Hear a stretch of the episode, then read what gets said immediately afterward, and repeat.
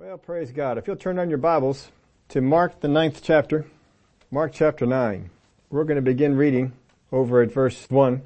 Well, last week we were looking at the situation where the disciples, they said, increase our faith. Jesus had outlined for them an area to walk into, an area of forgiveness, and they uh, didn't quite think they were ready to do that. And so they said, well, if we're going to do that, you're going to have to increase our faith.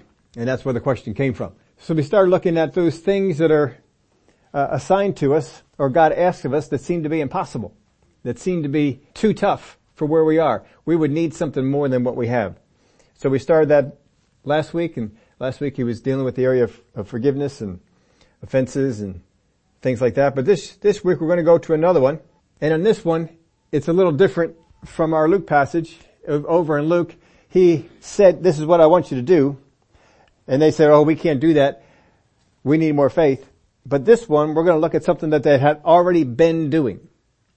And then they failed. Have you ever had something go on in your life where you've had victory, maybe in the area of finances, you've had victory in the area of finances, and then all of a sudden you had a financial failure, a, a failure in the financial area. You've had victory in the area of healing, but then all of a sudden you have failure in the area of healing. And that sometimes can be tough for us because I've walked in the victory. I've tasted the victory. I kind of expect the victory. And then all of a sudden the victory doesn't, isn't there. And I'm not walking in that victory. And so it seems to be that what God has asked me to do is outside of the, the boundaries, outside of the realm of what I can walk in. And how am I supposed to deal with that? How am I supposed to get past that? So that's where we're at here today in, in Mark chapter 9. And there was something, uh, last week that I did forget to tell you, and I meant to make a note of it before we came on over here, and then we got uh, caught up with a bunch of stuff. So I don't remember exactly what it was, but after I got done, it says, "Oh, I forgot to get into this," and it was pretty obvious. And so uh, I'll see if I remember, or else I'll go back and hit it for you next week.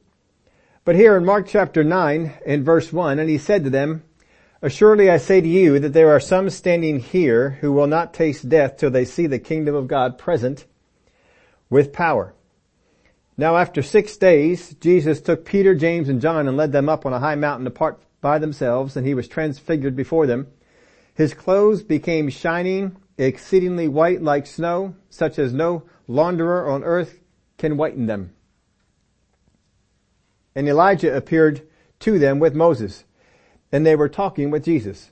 Then Peter answered and said to Jesus, Rabbi, it is good for us to be here, and let us make three tabernacles, one for you, one for Moses, and one for Elijah, because he did not know what to say. For they were greatly afraid. You've never talked when you didn't know what to say, did you? you just sort of start saying some stuff. So that's what he did. Let's make uh, three tabernacles. And a cloud came and overshadowed them, and a voice came out of the cloud saying, This is my beloved son, hear him. Suddenly, when they had looked around, they saw no one anymore but only Jesus with themselves. Now it's no accident that they start this passage off with, Assuredly I say to you, there are some standing here who will not taste death till they see the kingdom of God present with power. And then we go on to talk about the Mount of Transfiguration. The Mount of Transfiguration is the kingdom of God coming down upon the earth. And Peter, James, and John were invited to go up to the mountain. He said that some, he didn't say all, all would have been bringing, he would have brought all 12 of them. He didn't bring all 12, he brought three. So it was some, and they went up on the mountain. Now how do you know that the kingdom of God is there? Well, first off, his appearance changed. And he no longer appeared as the, the son of man, he appeared as the son of God. And he was, of course, uh, the, the white and so forth. And the other reason that we know this is because Peter's standing there and opens his mouth. If Peter hadn't opened his mouth, we may not have known this aspect of it. But he's standing there and he identifies Moses and Elijah. Now no, this is not afterwards he identifies it, gets down off the mountain and he says, Jesus, who were those other two people there? And he, and then Jesus says that was Moses and that was Elijah. He is saying this here on the mountain. No one has identified Moses and Elijah. They don't have pictures floating around of what Moses looks like and what Elijah looks like. And so when he says this, he knows it because he's in the kingdom of God. Now when you get in the kingdom of God, you don't need introductions. You won't forget anybody's name. In fact, you'll know people's name that you don't even know. You just walk up to them, oh hi, and you just, you just know who it is. If you want to go up and have a conversation with John, John the disciple, it's no problem. You just walk on through the crowds and you'll say, oh, there's John. You never met him before, but you'll know him. The same way that Peter, he knows Moses and he knows Elijah. Not because he knew them here on the earth, but because he's in the kingdom of God. And these are the things that, that happen. In the kingdom of God, God the Father talked to the Son directly. He came with the cloud and he, he talked to them directly. So, he says, now after six days, Jesus took Peter, James, and John, verse 2, and led them up on a high mountain apart by themselves, and he was transfigured before them. So he changed, that word there, transfigured, that's actually the word we get our word metamorphosis from. His clothes became shining exceedingly white like snow, such as no launder on earth can whiten them. So he, he became, his clothes became so white, you can't achieve that level of whiteness here on the earth. And Elijah appeared to them with Moses, and they were talking with Jesus. Then Peter answered and said to Jesus, Rabbi, it is good for us to be here. Well, of course it is. But if, if Peter would have had his wits about him, I think he just would have shut up and tried to listen to what Moses and Elijah had to say. They came to minister to Jesus to get him ready for the, the things that were to come and he wasn't listening. Now this is actually Moses and this is actually Elijah. And if you're wondering how in the world did Moses and Elijah make an appearance here, aren't they not in paradise or the, the other side of Hades? The other side of hell. Aren't they over there? Isn't that where all the believers went to? Well, except for the fact that we know that Elijah didn't die. And we assume that Moses hadn't died yet either, even though his body was buried. What you have basically here is you have the kingdom of God in operation and in operation in a really cool way because what God is able to do, He operates in all times, uh, some, all at the same time. He can operate in, in all times. So that's why He says a day is like a, a thousand years and a thousand years is like a day. He's not giving you a conversion table to convert time so that 2,000 years is to Him like a day. That's not what He's doing. What He's telling you is there is no time. He, there is no time to him. There is to us, but there isn't to him. So what he does is he goes back into the, into the Old Testament era and he grabs Moses from the mountain, puts him in a chariot and says, we got one stop, two stops on the way. We got to pick up Elijah.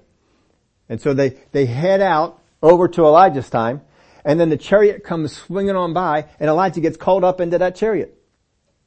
And then as they're both up there in the chariot, heading on over to the, to the next time that they, they need to be at, they say we got, they've got this stop to make over here in the mountain, and they stop at the mountain, and they get off, and they come on down and minister to Jesus. Now this is before they're going to be escorted into the tribulation period. And so they minister to Jesus and then they disappear. They go back up in the chariot, whatever it is that he has to, to bring them along, and then he gets, they get sent over to the final three and a half years of the tribulation period. For which time they will minister for the three and a half years. They're protected by God, so they don't die, even though people try and kill them. They don't die. Finally, God says, alright, now it's time, and He lets them be killed. They lay in the streets for three and a half days, and they have partying going on. You know, CNN is carrying the, the thing. The people we hate are dead. People are giving gifts. The Word of God says that people give gifts to each other. But it says all the world sees them. So you got 24 hours of a camera on Moses and Elijah, the two witnesses, in the streets, dead, and we just leave them there. Then CNN has their cameras. I'm sure CNN's still going to be operating at that, uh, that, uh, opportunity. MSNBC, they're going to have their cameras there too. These are evil, uh, evil, uh, news outfits. They are certainly going to carry this and they're going to have this, this on. So all the world is going to be able to see it. Not just the world around Jerusalem. And after three and a half years, God's going to call them back up. They're going to get back into the chariot. Moses is going to head on back to his time, so his body will be buried there. And it'll be like it happened in his day. Because that's how God is. God is in touch with all time at the same time. That's why he can make prophecies. Because he sees the events happening in the future as we decide they happen. Not as he decides. As we decide they happen, he sees it. And he says back over in here, well, I'm watching this over here, and this is what goes on. And he's just telling you exactly what happens. That's why his prophecies are so, so exact. But anyway, that's not what we're here to look at. So he opened up his mouth. Probably should have just kept it quiet. He, they were caught up there, not because of what they had to bring to the meeting. Peter, James, and John were not brought into this meeting because of the things they had to offer. They were really just supposed to be there and to listen. And be, but they, he was talking. I don't know if you're John, do you go over to Peter and say, hey, shut up. I'm going to hear what's going on. But we didn't get to hear. So there are some standing there. And then six days later, this, this goes on. You see, when God is going to lead you into some things, He's going to speak it to you first. He's going to speak some things to you first and say, Steve, this is where I'm taking you. This is what's going on here next. Now see, the devil tries to do that too, and he tries to get you ready for, for bad things. Your boss is going to fire you. You're going to get sick. You're going to die. He's going, to try and sow these things into you, but he's just mimicking what God does. What God does is he speaks to your spirit first to get you ready for it. And he spoke to them first, and he said, this is what's going to happen. So they took that over and they mulled on that. Hey, wonder what that means. We're going to see the, the kingdom of God. Does that mean that we're going to be around here when, when Messiah becomes the king?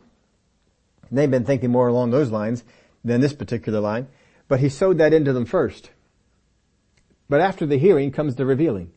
And then God begins to reveal this thing. And if you heard it right and meditated on it and got yourself ready, when the revealing comes, you're ready to step into it. Now, Peter didn't seem to quite be ready. But he didn't, I guess he didn't really know exactly what to envision. But he's over there talking. Whether, uh, James and John were ready and they were ready to just be quiet and just listen and watch what's going on, uh, we don't know. We didn't, uh, we're, we're, not given all that, uh, information. But we had to first off make sure that we were in a good place to be hearing the things God is sending to you. God's going to be sending some things to you. He wants to send them to your spirit. He wants to speak them to you. Make sure you're in a good spot. How do you get in a good spot? Always be listening to the voice of the Spirit. Be studying the Word of God. Let God speak to you out of the written Word of God. That's why you get into the Word of God every day. That's why the first thing you ought to do when you get up in the morning is read the Word. Meditate on the Word. Get that into uh, first thing. Keep that up. Many of you jumped on board and were, are doing that. Hope you still continue to do it. But make sure that the Word of God is the first thing that you, that you read, that you see. Get yourself in that place. And this is what they did here. And then he goes on in verse 9. Now they had been up in the mountain. That means three disciples are up in the mountain with Jesus. Nine disciples are down, not up on the mountain. Now as they came down from the mountain, he commanded them that they should tell no one the things they had seen till the Son of Man had risen from the dead. So they had seen these things, but he says, don't you tell anybody what you saw until the Son of Man is, is risen. I imagine that they listened to that and that they did it. Uh, and afterwards he was able to, to go ahead and to, to tell that. Now if you are aware of the disciples, Mark is not one of the disciples. Mark records the gospel of Mark because of what he heard Peter tell him. And so Peter, it, the Gospel of Mark is actually Peter's Gospel. And that's, that's uh, the reason that you'll see this here in this, this place, because Peter knew about it. He said, make sure you write this one down. Now he, after Jesus died, he probably said, guys, I've been waiting to tell you this for a long time. Remember when you were down there in the bottom of the mountain and we were up at the top? Let me tell you what happened. And so they were able to, to speak that out then. And so the other ones also probably knew.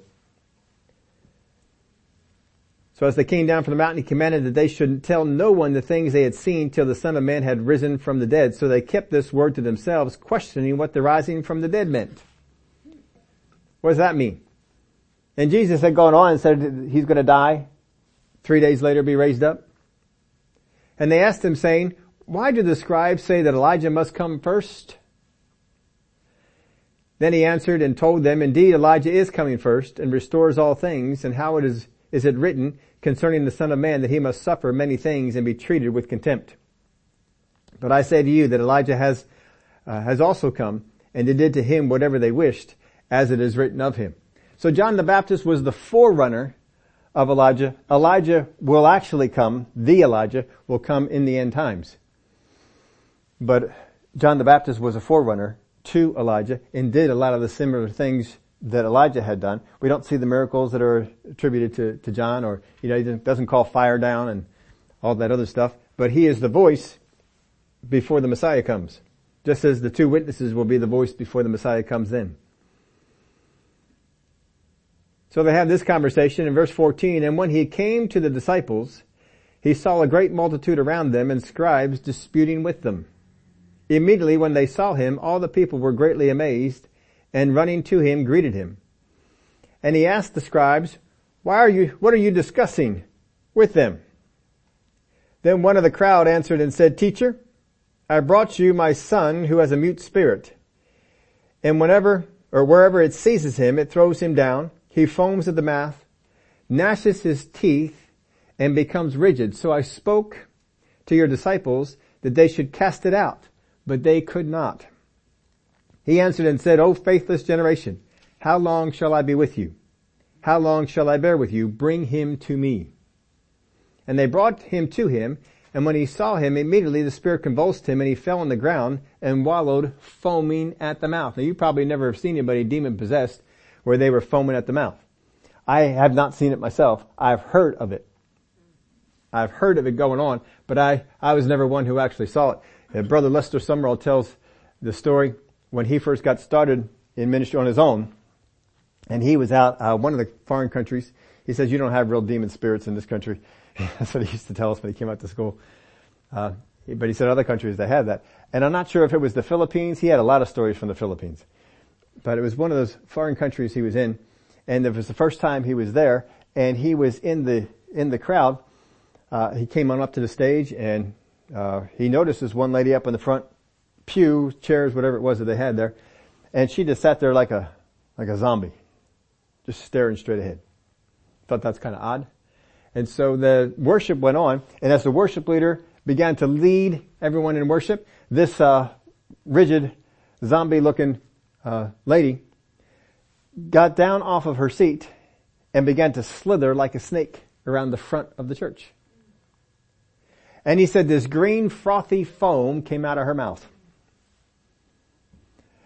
And he saw that and he said, it was, you never seen anything like that before. I've never seen, I've heard people tell it, I've never seen it myself. But he, um, this is, this is a long, long time ago. They didn't have video cameras for the, the, the thing. You don't, you don't get all that sort of stuff. But anyway, this was going on and his, his thought was, Brother Lester's thought was this, well surely the worship leader is going to deal with that. And the worship leader did not deal with it. He just, worship kept going on. This lady just kept slithering like a snake out in the front of the, the, uh, church, foaming at the mouth. So he thought, well, certainly the, the ushers are not going to tolerate this. The ushers are going to come and usher her out of here. Ushers just sat right where they are. They saw what was going on, but it did absolutely nothing to stop it. It seemed like to him like this had occurred before. And it was just either allowed or um, they tried to deal with it, maybe failed. Or they, he didn't know what, but he said, um, "I said I can't preach with that going on." He said, "God, you're going to have to do something about it." And God said, "I'm not doing anything about it. You do." Me? I don't know what I'm going to do about it. And so he's having this conversation with God while the worship service is going on. that can affect you getting getting into the spirit, I suppose. So he's having this conversation. He has no idea how to deal with this, what to do with it. Now I'm surprised, I was surprised at that statement of his because he traveled with Howard Carter. And I was pretty sure Howard Carter had, had seen some things like this, but uh, I certainly take him at his word that he had not seen this before. And so he um, he came up, he was getting ready to preach. He said that the pastor came up to introduce him. He said, well surely the pastor will, he won't tolerate this going on. And the pastor tolerated it just fine. And he just went on just like nothing was happening and introduced them. And so as he came up to the, to the podium, he said, it's just like, I didn't know what to do. But he said it was just like something grabbed hold of his spirit and it rose up on the inside of him. And he said, in the name of Jesus, sit up. And so she sat up in the chair. The foam, the foam disappeared. And she sat there in the chair. He said, looked like a zombie still. Just sat, sat there in the chair like a zombie, stared straight ahead. And he, so he went on and he started preaching his message. And he said, he's having this conversation with God. You ever have a conversation with God while you're talking with somebody else? And this is what he's doing. He's preaching and he's having a conversation with God. And he says, God, no one's going to get saved unless we deal with this. We got to do something with it. And so uh, he went on. He preached the the whole message, and at the end of it, he went over here over to the to the woman, and he said, "In the name of Jesus," and he cast the spirit out of her.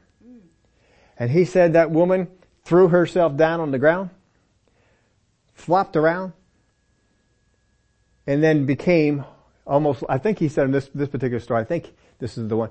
He uh, he said became almost lifeless. And then they went over and they they, they helped her up and they sat her down in a chair and all of a sudden the, the zombie look was gone. And her eyes were full of life again. And she praised God and she got saved right there.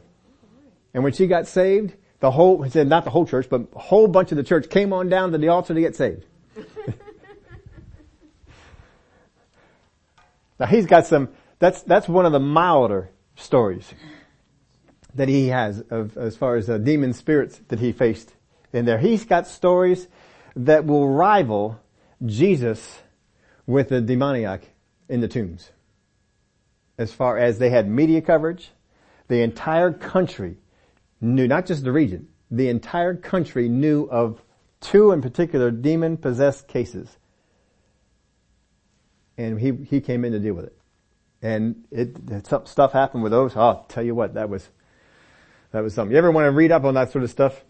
He is, um, he is quite the, he has quite the stories. Brother Lester Sumrall. He's of course with the Lord right now. About incredible things that, that he lived. So he says here with this one, he said, uh, bring him here to me. Well, verse um, 17, then one of the crowd answered and said, teacher, I brought you my son who has a mute spirit. So this spirit, when it was either when it was on him or all the time. He would keep this boy from speaking. So he was mute. And whenever, or wherever it seizes him, it throws him down, he foams at the mouth, gnashes his teeth, and becomes rigid. Now that story I tell you has every one of those factors going on except I don't remember him saying that she was gnashing her teeth. I'm not sure if I would know what gnashing your teeth is. I can sort of, you know, think about it and well maybe it's this, but um, all the rest of those things happened with this woman that Brother Lester Sumrall dealt with. So I spoke to your disciples that they should cast it out, but they could not. He answered him and said, O faithless generation, how long shall I be with you? How long shall I bear with you? Bring him to me. So do you not get from that that Jesus says that he expected his disciples to take care of the situation? Now it would seem that the disciples expected to too, because when the boy was brought to them, they did immediately go in there to cast the spirit out. We find that out later on in the story. And Jesus had commissioned them before. He said, go into, go, he sent them out two by twos. And he said, go and cast out spirits in my name. Heal the sick. Give them a list of things to do. And when they came back, you remember what the twelve said to him?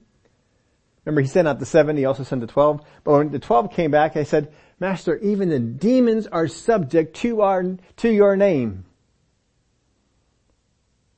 Wow. So they had gone out, they had seen demon spirits, they had cast them out, and they left. So when they come up to this one, they're expecting this to be the same way as the others. Wouldn't you, if you have, have been out and you were, you were casting out spirits out of people and they left? Weren't you expected to keep on going? Now that first time that Jesus sent them out, they apparently didn't have any failures. Now the reason you know that is because when they came to Jesus, they didn't say, hey, you know what? A whole mess of demon spirits went out, but there was a couple. And we couldn't seem to get them.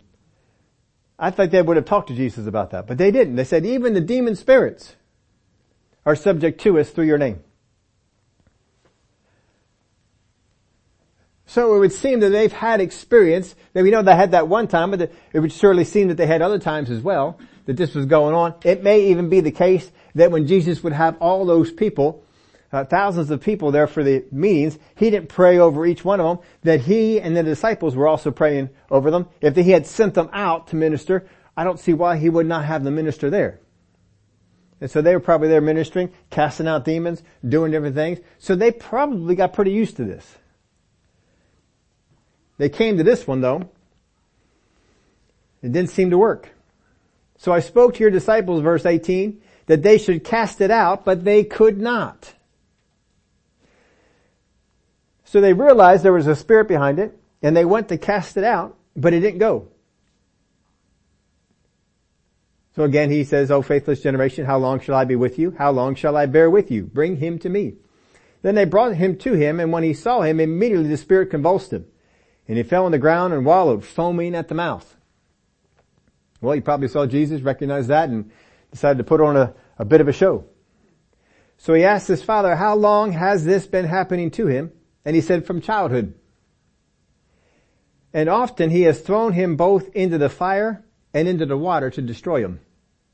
But if you can do anything, have compassion on us and help us. Now can you imagine having a child who's not only demon possessed, that he gets thrown down foams at the mouth. I mean, I'm sure this has happened at some inopportune times. You have a guest, a house full of guests, and here comes son, thrown down, foaming at the mouth, doing whatever it is that he's doing. That, that'll cause a scene. That could probably interrupt the dinner. Or whatever it is that you have. Maybe you're going out to a place. Maybe you went out to the synagogue. And here he goes. So it's, it's probably happened enough time but can you imagine not just the embarrassment, but as you're going along and you're near a body of water and this spirit gets a hold of him and throws him into there to try and destroy him. And if you, parents, or whoever it was who was near him, didn't, weren't around and weren't out there to jump in the water and grab him and pull him out, he would have died. Or what about the fire? You would think that even if you pulled him out and saved his life, he got burned this would cause you great distress. And he, they're keeping it short here. I'm sure he can go on for a lot of stories because this has been going on since he was a young child.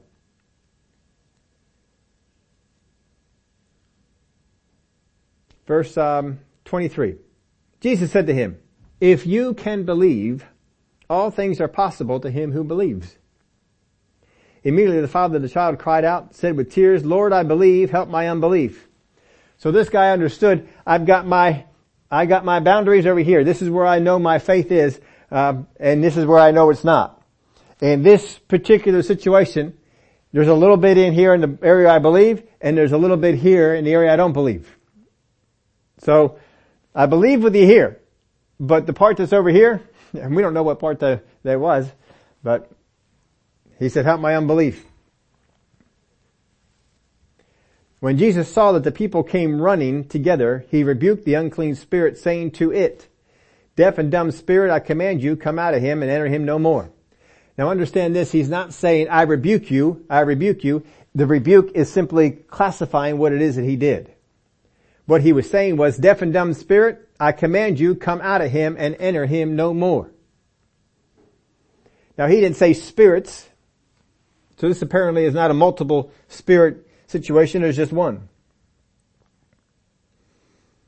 Then the spirit cried out, convulsed him greatly, and came out of him, and he became as one dead, so that many said he is dead. But Jesus took him by the hand and lifted him up, and he arose. So look at this. You have this situation. The boy's got a demon spirit. They bring him to the disciples because Jesus is not here. He's up on the Mount of Transfiguration. Took a little while to get up the mountain. Probably took a little while to get back down the mountain. And then they were up there for, for a little bit. So while all that is going on, this situation is happening down here. In this particular one, it seems like there was more visual stuff going on for the disciples than they had seen before. It's one thing to go over and to cast out a demon spirit out of someone. It's another thing when that demon spirit starts foaming at the mouth, thrashing him onto the, onto the ground so that he looks like he might get hurt. Would that, would that hinder you? Would that have an effect upon you if you came up and as you are casting this thing out, it seems like he's getting worse. And he's getting hurt. This spirit has, has tried to hurt him before. There's no sense why he wouldn't try and hurt him, hurt him here.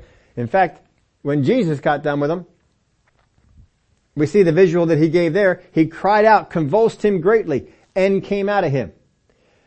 So, the convulsions that were going on before, these are greater. And then he came out of him. So that many said he is dead. But Jesus took him by the hand and lifted him up and he arose. So there was a whole lot going on in the physical area, the things that you see. There's a whole lot happening here that was playing with the disciples. More than happened before.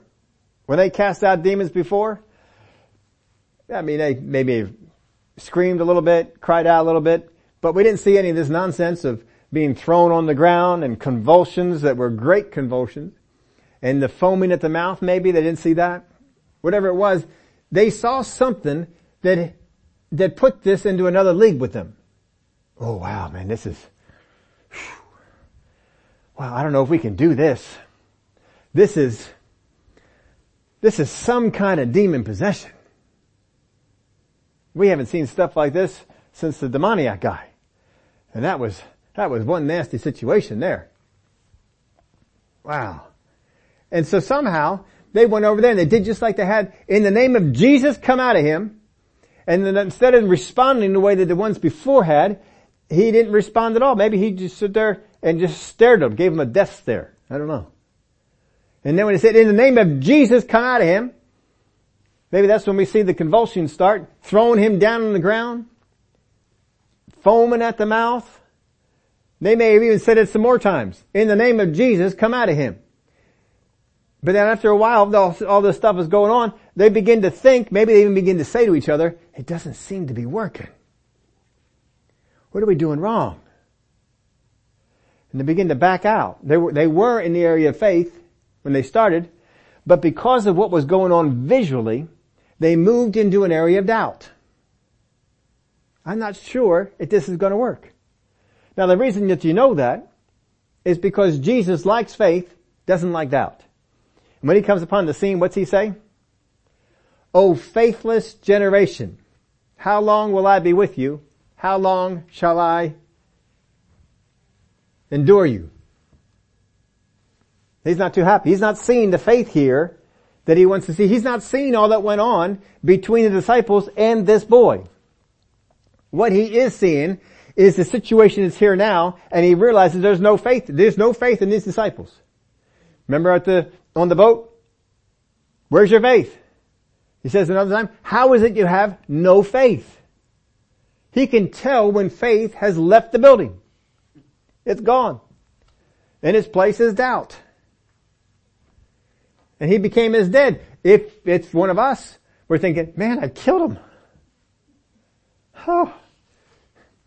And we may be thinking some doubts on our own side, but Jesus doesn't. He says, uh-uh, no, he's not dead. He goes over there, grabs him by the hand, pulls him up. See, because he, he never went into the area of doubt. He stayed in the area of faith. Somehow the disciples, they moved over into the area of doubt. Verse 28. And when he had come into the house, his disciples asked him privately, why could we not cast it out?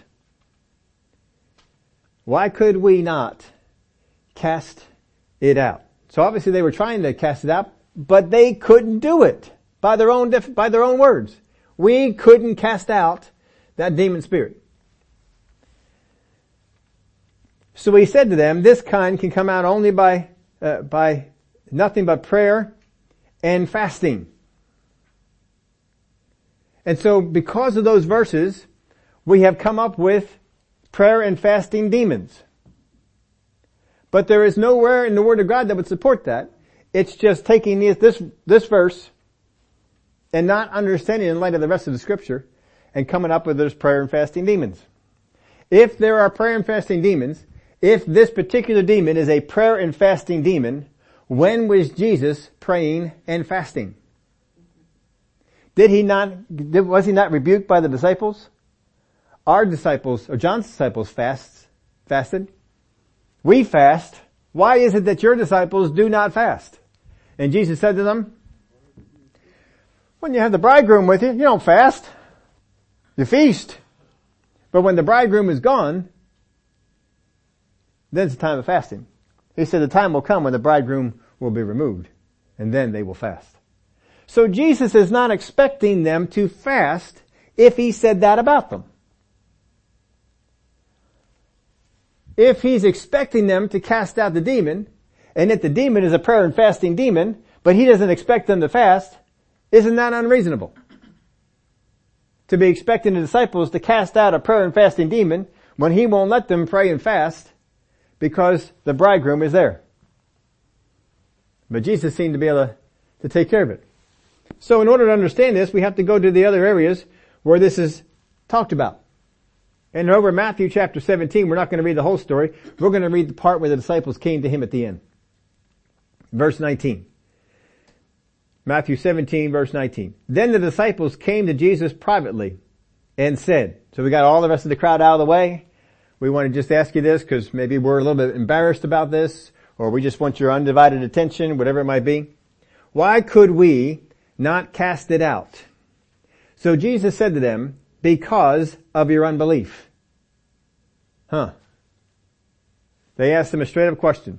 Why could we not cast it out? What's the answer? Because you didn't pray and fast? No, he said, because of your unbelief. There's your answer. Well, how come Mark has the other part? You'll see.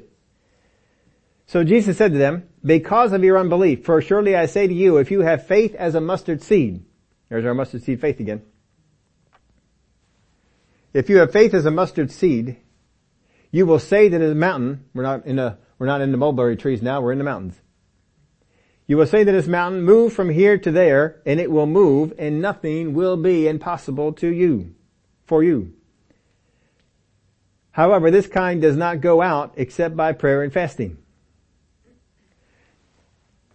Now, I want to read this again to you real, real slow. We saw the end part here. However, this kind does not go out except by prayer and fasting. So there we have the, the statement made in Mark. But we have more verses here, we can understand it in the context of it better. Why could we not cast it out? Jesus said to them, because of your unbelief. Verse 20. For surely I say to you, if you have faith as a mustard seed, you will say to this mountain, move from here to there, and it will move, and nothing will be impossible to you. However, this kind does not go out except by prayer and fasting.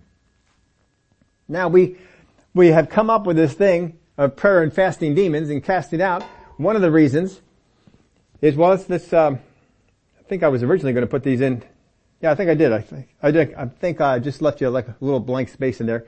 Didn't have enough room on the outline to, to fill this out. But Jesus ans- answers points out this. First off, the problem was unbelief. That's the first thing.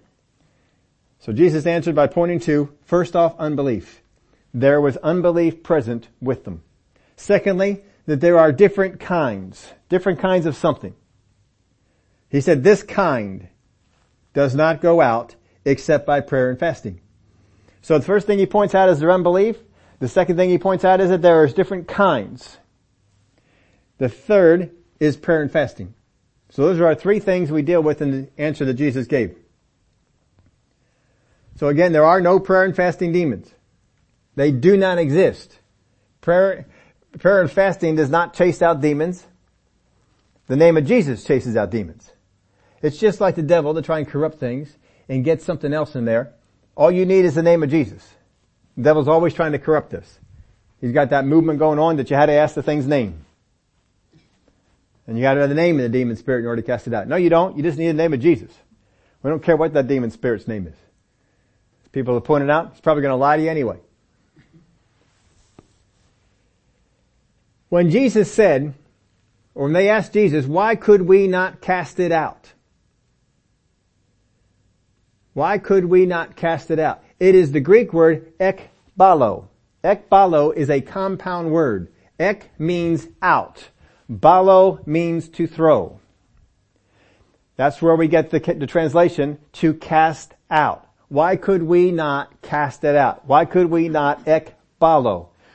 when you are using the term ekbalo, you are taking someone who is taking an object and throwing the object. Ekbalo. To throw it out. To cast it out. If you were in a restaurant and you were acting up and the uh, security, whoever it was, came over and they picked you up and they cast you out of the restaurant, they would be throwing you out of the restaurant. You are not throwing yourself out. They are throwing you out. And they, they, uh, getting rid of you that way. That's what this word is. Why could we not ekbalo? Why could we not cast or throw it out? Now, some of the reasons that the, confusion comes in is that they say, why could we not cast it out?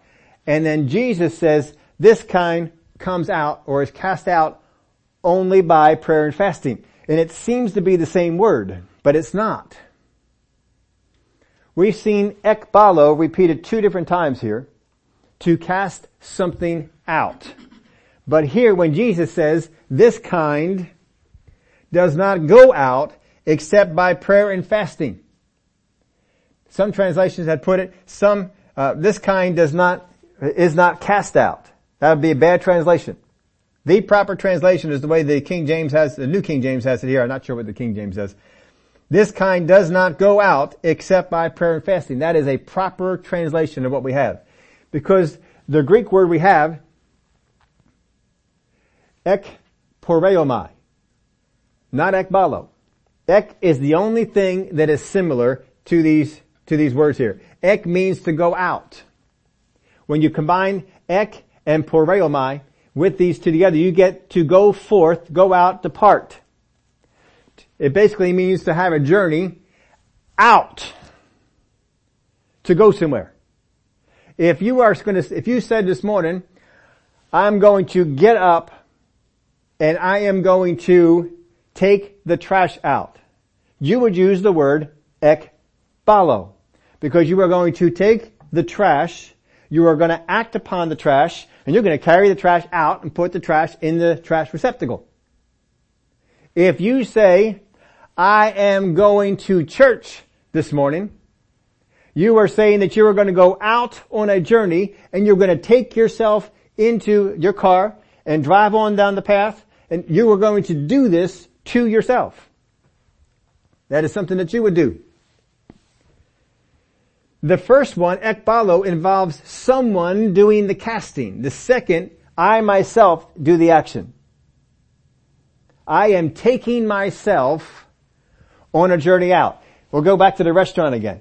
If I am obnoxious and rude and I am not willing to leave and they have to take me by force and grab me by the belt and the collar and just throw me on that, I'm not doing it myself. Someone is doing it to me. I am being ekbalo. Someone is casting me out of the restaurant. But if they came to me and said, sir, we would prefer that you would leave, fine and I walk out of the restaurant. I am no longer ekbalo. I have changed it because I am doing the journey myself. That's the difference between these two words. And so what he's saying here is, in this teaching that Jesus gives us, this kind does not go out except by prayer and fasting. Ek poreomai. To go forth, to go out, or to depart. I'll give you some examples on this. This uh, ekporeomai, when it talks about the people, they went out to Jesus. How many times you read in scriptures, they went out to Jesus. They heard that Jesus was there and they went out to Jesus. That's not ekbalo. That is, I'm carrying myself there. That's ekporeomai. I am going to Jesus. I'm going to take myself and carry myself over there. No one's doing it for me. I'm doing it myself. I'm going to go forth and do that. When it talks about what comes out of your mouth, it's not ekbalo. These words are being cast out of your mouth by some unknown force. No, I am doing this. I am, I am saying these words out of my mouth. And when it talks about that, what comes out of a man, man's mouth is what, uh, what comes out of a man is what, uh, uh, corrupts them. I, f- I forget the word. It went right out of my head. Um, that's what makes you un- impure. It's what comes out of a man. Well, that's not some, that's not ekbalo. That's ekporeomai. Because I am bringing these things myself. I am bringing these things out of myself and speaking them or doing them. No one else is doing it for me. Ekbalo means somebody else is doing it. So if you're going to come over and cast out a demon, that demon is not walking out of that body. That boy is not walking somewhere either. This person who's ministering, whether it's Jesus or one of the disciples, they come up and they're going to ekbalo, they're going to grab hold of that demon spirit, so to speak, and cast it out through the name of Jesus. They're acting upon the demon spirit. But we don't use that word here. We've already used ekbalo several times, but when Jesus says this kind comes out only by prayer and fasting, it's not ekbalo anymore. It's ekporeomai. Which means whatever it is that is leaving, is leaving because of the efforts of the person who has it. So he says here, Let's read this again. Because of your unbelief, for surely I say to you, if you have faith as a mustard seed, you will say to this mountain, move and be from here to there, and it will move, and nothing will be impossible for you. However, this kind does not go out except by prayer and fasting. The kind that he's talking about is the unbelief. Because the problem, because of your unbelief. That is what hindered them from casting out this demon, from ekbaloing this, this demon. If you wanted to ekbalo other, other demons, apparently they didn't give up as much of a fight. They didn't have as much of a show. Whatever it was that put these guys from a place of faith into a place of doubt. Haven't you ever been there? You approach the situation, a financial situation, a job situation, a health situation. You went out there all in faith. I'm ready to take this thing on. I'm ready to see this thing go. I'm ready to ekbalo whatever I need to ekbalo. I'm going to cast that thing out. That sickness and disease is not going to be here in my body. That fear not going to be here in my body. Whatever it is, you're ready to ekbalo some stuff, right? And then you go up there and you're ready to ekbalo. You're ready to cast that thing out. And all of a sudden it puts up a fight. Ooh, kind of fight is this it's doing here? I'm not used to this. It's fighting back and you come at it again and you ekbalo it again and it puts up, puts some more, some more fight. And it's got a show now. Now we got the frothing in the mouth, throwing down the body, all this extra sort of stuff.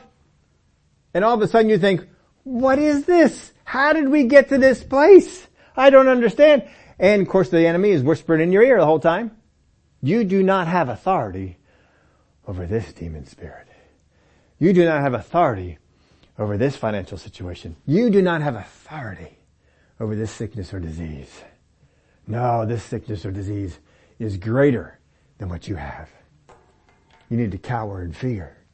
You need to pull back. And all of a sudden, I've got Jesus' command. Go and cast out the demon spirits. I'm out here, I'm casting out the demon spirit. It's not going. I've done this before, but now it's not working. And I did every kind of ekbalo I knew to do. And it's not ekbaloing. It's not being cast out. But Jesus doesn't say you have to cast out the unbelief.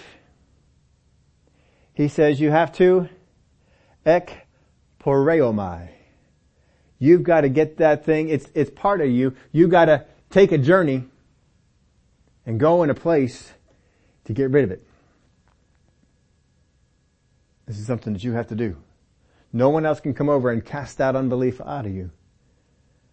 You have to deal with it. You gotta do something. He says, however, this kind does not go out. The path to get rid of this kind of unbelief is through prayer and fasting. Not the demon, the unbelief. If Jesus was dealing with unbelief, he may have had to pray and fast. But Jesus doesn't deal with unbelief. He believes what the Father says. Whenever the Father says to do something, he goes out and he does it. He'll speak to the wind, that's no problem. He'll speak to the dead bodies. Yeah, that's no problem. God told me to speak to that dead body. Raise it up. He wasn't dealing with with all that. But the disciples, they ran into some things where it caused some doubt. And so he says, this kind, there's different kinds of unbelief.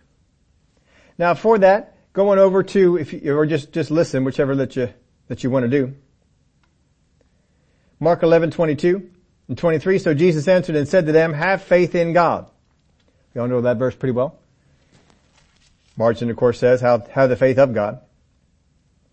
For assuredly I say to you, whoever says to this mountain, be removed and be cast into the sea, and does not doubt what? In his heart. So apparently, one of the kinds of unbelief there is, is unbelief in the heart. He said, does not doubt in his heart. Why does he specifically say in the heart? Because you can doubt something in your head, but not in your heart. Brother Hagin used to teach us about that. He said, you can have doubts in your head, just don't, don't, don't let them get in your heart. Stay believing. But see, the enemy wants you to think if you have doubts in your head, that's doubts in your heart. That's not, that's not the case. You may have doubts floating around in your head, but down in your spirit, I'm hanging on to what God said. I'm believing. Yeah, but you see those doubts in your head, and we think, oh, I've got doubts. I guess this isn't going to work for me. He doesn't say, doesn't have doubt, period. He says, don't have doubt in your heart. That's in your spirit. For surely I say to you, whoever says to this mountain, be removed and be cast into the sea, does not doubt in his heart, but believes that those things, those things he says will be done, he will have whatever he says. So I need to speak those things out and not doubt in my heart. So what happened with the disciples is they spoke what Jesus said in the name of Jesus, they saw stuff going on. Maybe they entertained some doubts in the heart or the head, but eventually they got down into the heart and they said, this, this isn't working. This is, this is not working. And so they pulled back. And the demon spirit didn't go. But when Jesus came along, that demon spirit couldn't pull Jesus into a place of doubt. Now I put this in your outline for you. We are most susceptible to doubt and unbelief when our direction starts in our minds and guides our spirit. That's when we are most susceptible. When our direction starts in our minds and guides our spirit. What should happen is down in your spirit, you get guided. That's why we went all the way back to verse one.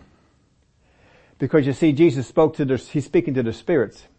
He's not trying to speak to their heads, he's trying to speak to the spirit. Some of you will not die until you see the kingdom of heaven. And they began to ponder that, ponder that. Now I don't know if the reason he took the three is because he spoke it to the twelve and those were the three who meditated on it properly. I don't know. We have to wait till we get to heaven to find out why those three in particular were set aside. But you see, he spoke it to all of them. If he only wanted James, the Peter, James, and John, couldn't he just have pulled them aside and spoke it directly to them? But he didn't do that. He spoke it to all of them. So it may be they did something. They got themselves in that place. But again, I'll repeat this for you. We are most susceptible to doubt and unbelief. This is talking about the, the wrong kind of doubt and unbelief, the kind that gets in your spirit. When our direction starts in our minds and guides our spirit. So I, I, I got it up here. And now I'm trying to lead my spirit man with what I know in my head. And that's not, that's not how it's going to work. Here's a case of that. Remember in the, in the book of Acts, the seven sons of Sceva? They got it in their head. This is the formula. In the name of Jesus, whom Paul preaches. and the demon spirits saw that. And they understood. This is head. This is just the head stuff, not the spirit stuff. But with Jesus, when he comes on the scene, it's down in his spirit. He's disengaged his, his mind. I don't care what it is that you show me. Down in my spirit, this is what it's telling me. And this is the kind of convincing we have to get. I can become so convinced down in my spirit. God spoke this to me and said, I would have this. I would do this. This would happen to me. God spoke that down in my spirit. I know it down in my spirit. This is where He said it to me. And I'm God, I'm letting my direction come from my spirit, not my head. Now when you have that set, the enemy tries to bring things into your, into your head. You feel that pain? It's coming back. He's trying to get you distracted by it. He's trying to get your mind to take over the leadership in the direction of your faith. If you do that, you'll have doubts. But keep feeding your spirit.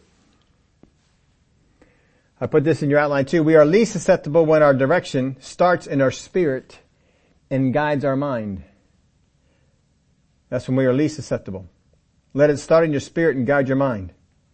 Now some of the mental actions and decisions that we have, the, the impulse of my brain, my mind or my flesh will tell me to eat, tells me to drink, tells me to breathe, tells me to walk, tells me to see. You know, your brain is always telling you to breathe. I've heard people who go on life support. When they pull them off, one of the most difficult things is, is this, will the body take over and tell the body, or will the, will the mind take over, the brain take over, and tell the body to breathe? because it hasn't had to do that. You disengaged it. And so that's one of the more difficult things they have for, for that. But your mind, your brain, your flesh is going to try and get you to say, you need to eat. It mean, in our, in our body, in our mind telling us, sometimes it's our body. Sometimes our body says, I am hungry. That's my body telling me I need to, I need to eat something. But how many times you had your mind tell you that? I'm bored. Right? I'm bored. What should we do? Oh, I'll eat something. That's your mind telling you to eat, not your body. Your body's not saying I'm hungry. It's your mind telling you to, to do that.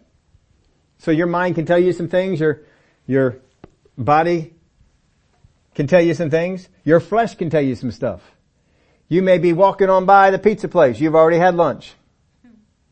And then you smell that pizza steak or you smell whatever it might be that's coming from, ooh, ooh, ooh.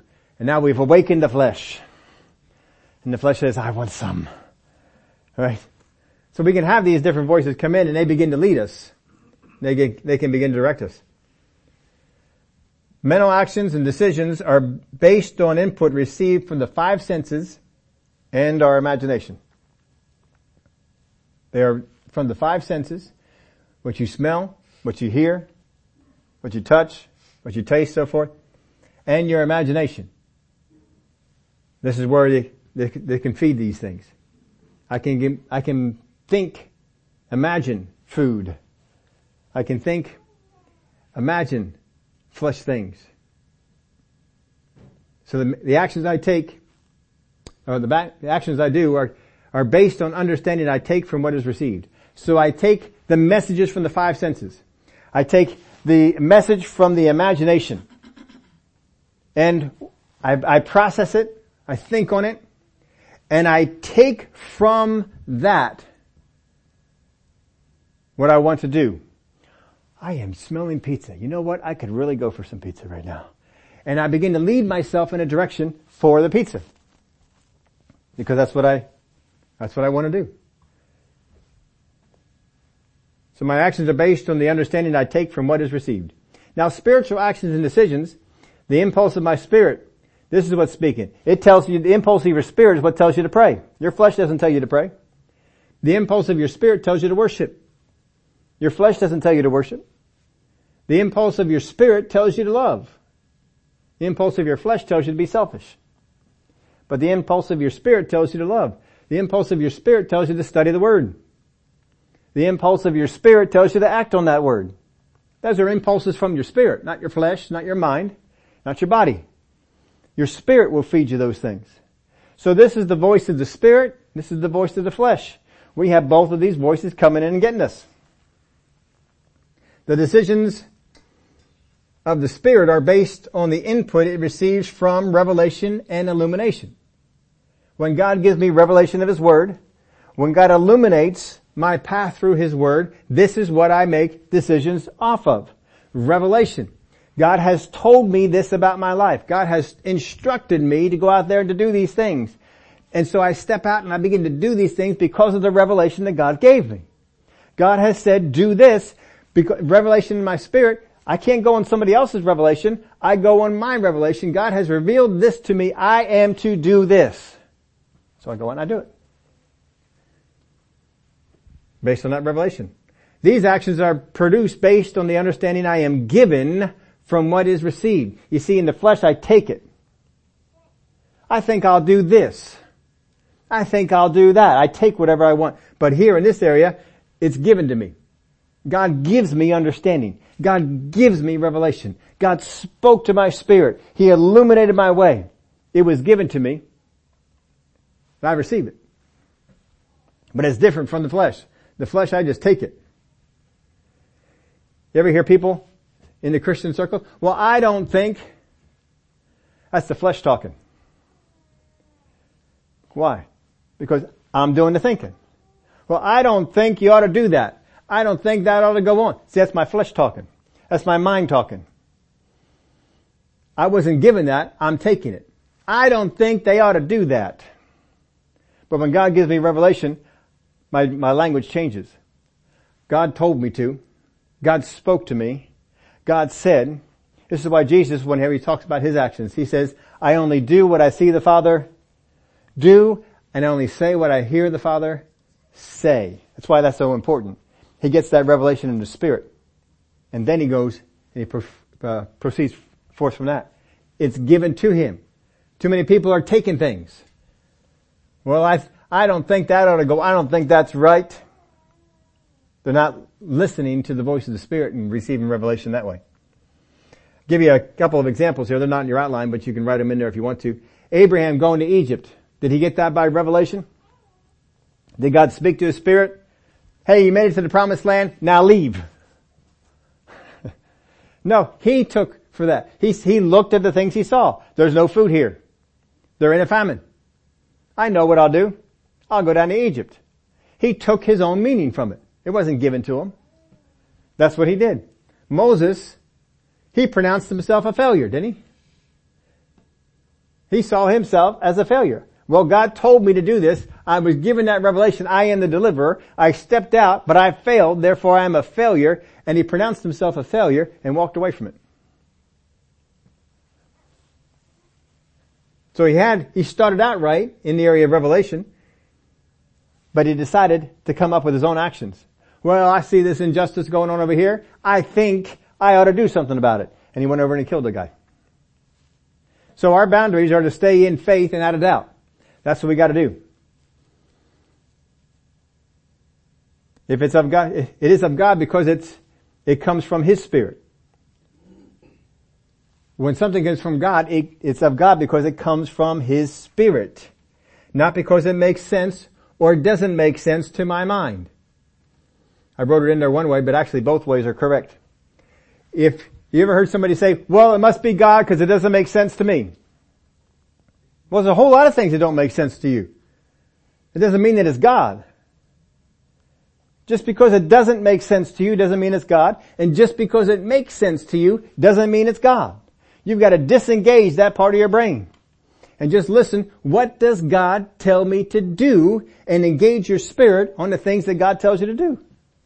Instead, we take understanding from the things that are going on around us. Well, I guess I'm going to just do this.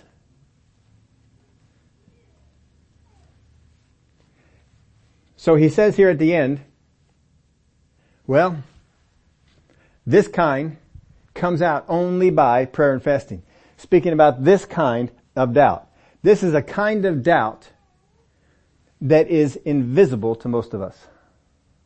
How do you know that? If the disciples knew that doubt and unbelief was their problem, would they have bothered to ask Jesus? If I know I have doubt present in me, do I wonder? How many times has Jesus exhorted them on the fact that they were not in faith and they were in doubt? Or where was their faith? Or how is it that you doubt? How many times has he drilled this into them? I think the first thing you're going to be checking is, are we in doubt? Man, I don't think so. I mean, I, we've done this before.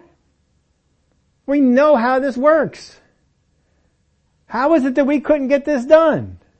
So apparently there was a doubt in them that they could not pick up on. He said this kind. See, there's certain kinds. This particular kind, you, you may not even know that it's there, but is present in you. And maybe it didn't surface on some of the other demon spirits that they saw, but it sure surfaced on this one. And they didn't even know it. He said this kind comes out. Ekporeuomai, not ekballo. This kind comes out only by prayer and fasting. Somehow, prayer and fasting will change us to get us to be more spiritually sensitive and less responsive to our flesh and our mind.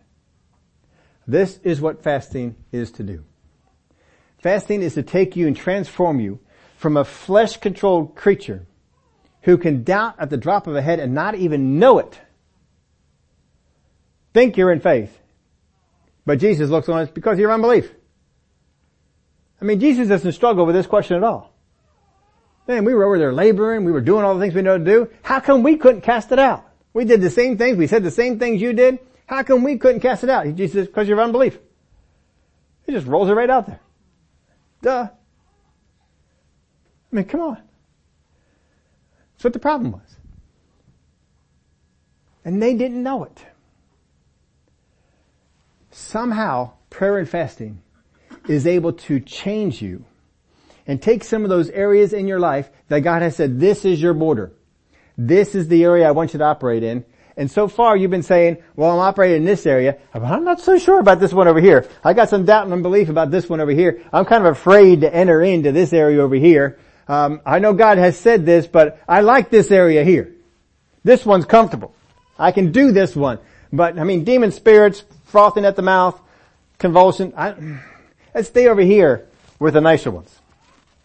I'll, I'll be, I'll be expert on this. But God didn't say that. He gave you the borders. Here they are. I need you to go throughout the land. I need you to, he told to the, the people in Israel, when you get into the land, go throughout it. I want you to get to the north, the south, the east, the west. I want you to cover the whole thing. I want you to go into all the cities, all the mountains, all the valleys. I want you to take the whole thing. Don't let any of it go. What'd they do? They got in there and they said, I don't, that area over there, those guys are pretty tough. We're gonna let them go. We're gonna let them be. So there's a, a couple of uh, tribes that God says that they were the intruders on the land. They had done so little to, to take it over. But you see, God has given you territory. He's given you boundaries. Sometimes you look at the boundaries and say, well, it's, look at all the things I can't do. God says, look, I've given you all this territory. Go out and subdue it. Enjoy it. Walk in it. Enjoy the fruit of that land. Go, I want you to have all of it. And the enemy has got us into fear and that we're just over in this one little corner of the area that God's given us. And what Jesus has unloaded for them here is, if you want to get rid of that last bit of unbelief, that bit of unbelief that you can't even always tell is working in your life, the way that you do it is through prayer and fasting. If you have places in your life, things in your life that you have not been able to overcome, prayer victories seem to be escaping you. This is what he's telling you. This is how you get out of it. Through prayer and fasting. And I thank the Lord that there's places in the Word of God that teach us what prayer and fasting is. Because he didn't just say fasting. If I could have victory over the flesh simply by fasting, there'd be a lot more people walking in victory. There's a spiritual side to it and there's a physical side to it. And you have to embrace both the physical and the spiritual in order to get the victory that you want. Just like a battery has a positive and a negative end. If you don't have both ends connected, you're not going to get the power. Just one connection is not going to do it. You gotta have both ends connected. You gotta have the prayer, and you gotta have the fasting. You gotta have the physical, and you gotta have the spiritual. And the Word of God will teach us how to do it.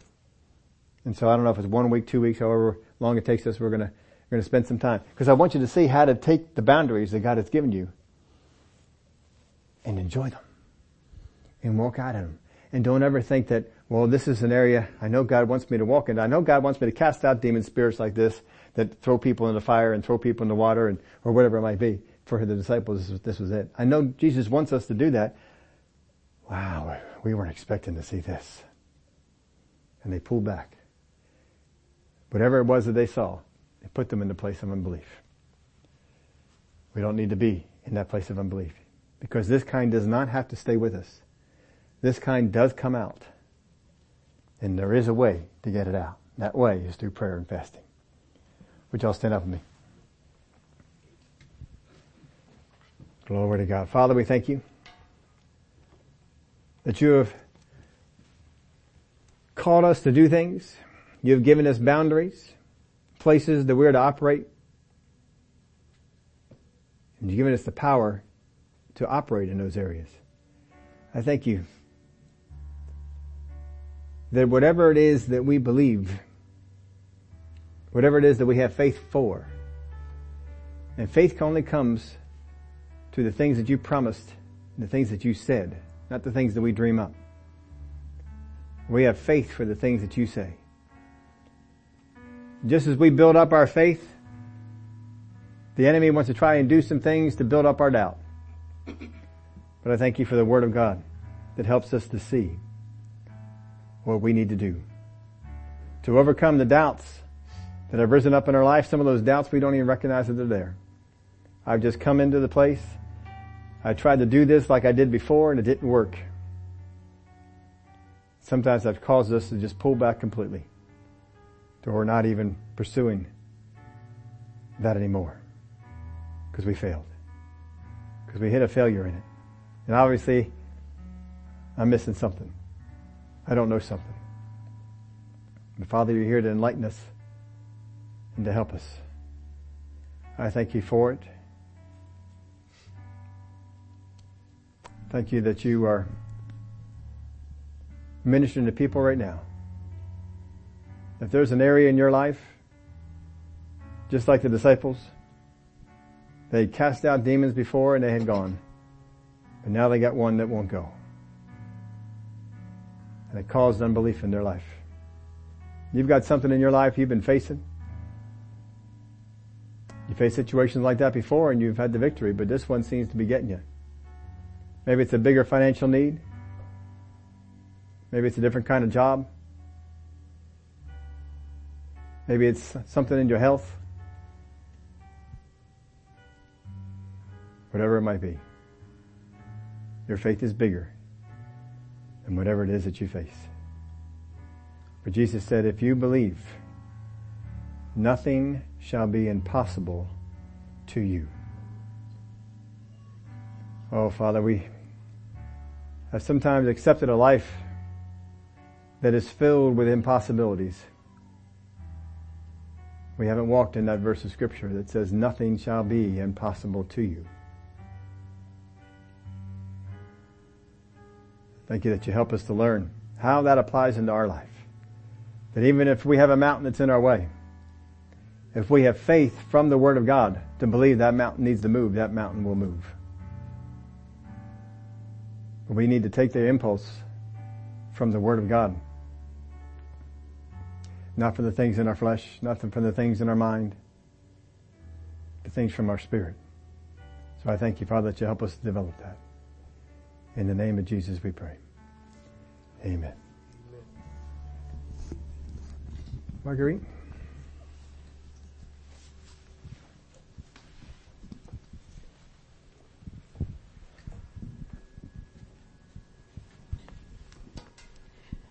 Good morning, everyone.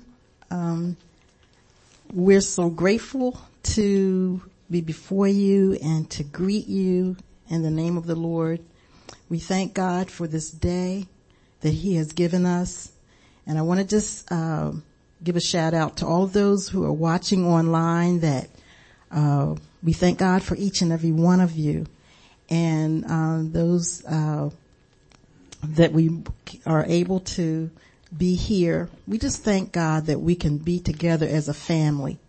And I want to say, uh, to all, uh, happy Mother's Day to each and every one. And there are some of us here that um, this is the first uh, Mother's Day that our our moms are uh, with Jesus, mm. and um, we read uh, in our in some of my prayer time. I read a scripture that um, Jesus is talking to his disciples and he says to them, let not your heart be troubled. You believe in God, you believe also in me. In my father's house are many mansions. If it were not so, I would have told you. I go to prepare a place for you, and if I go and prepare a place for you, I will come again and receive you unto myself, that where I am, there you may be also. And so um, we know that our moms are with the Lord, and that to me is a very comforting feeling. Um, as I got up this morning and I said, you know, uh, good morning, mom, and um, happy Mother's Day. Um, I find myself more and more instead of looking around places that I remember seeing her, I say, good morning, mom, and I look toward heaven because I know she's with the Father. And that brings me great joy. So I hope that brings some joy to those of you who are in that same situation that we know where our moms are and we rejoice in that. We thank God for it. Um, we do have uh, a praise report this morning from uh, Rashawn, and she's saying that. Um, let me get it here. She was dealing with a work situation that got her down a little bit, and she was anxious. There were two things that were coming to her, though. One was the constant teaching on speaking to the mountain and the scripture that says, ask and you shall receive. Uh, seek and you shall find. Knock and the door will be open. And on Friday, um, her day didn't start out well. Uh, on, although on several occasions she expressed, expressed her concerns about the lack of knowledge uh, that she had on this new project. She wasn't being heard. Then later that afternoon, she reached out to uh, who she knew could provide some assistance and got the help. The anxiety that she was feeling most of the day was gone because she asked for help. So we know that we can go to the Father and ask Him and receive. And so that's a praise report that um, each of us can uh, just kind of uh, joy and uh, delight in because we know that when we come to the Father, that He will always be there for us.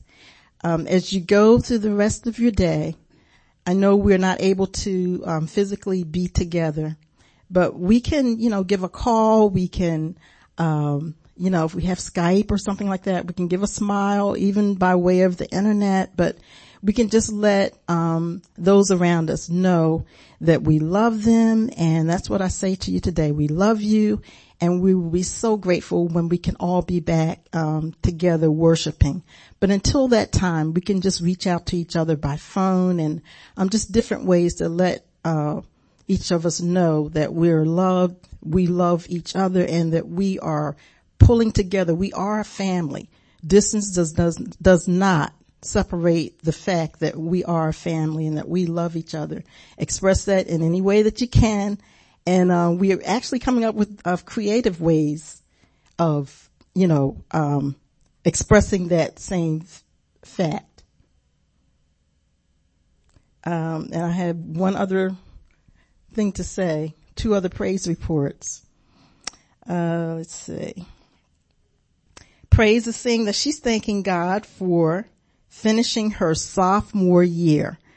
And um, we're worshiping God and thanking Him for that. That is a blessing because, and I'm thinking, my goodness, uh, she just had started uh, school, and this is already her sophomore year. And in the the situation and environment that we find ourselves in, to be able to say that she was able to finish, that is quite a blessing. So uh, we thank God for that.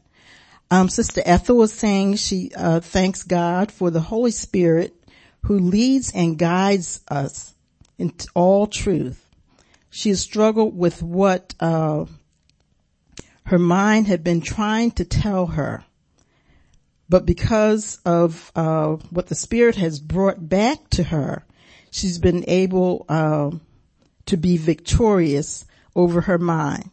So, and that goes right along with what Pastor was uh, teaching on today. That as we are led by the Spirit, the spirit um, is the one that needs to lead us and not our mind. So we're just so grateful that God's word is just always it's intertwined in everything that we say and we do, as long as we allow that to be the case. So go today and just enjoy your day, and uh, it's a beautiful day outside. Just um, worship the Lord, and we will be together soon as a family. So we thank God for that.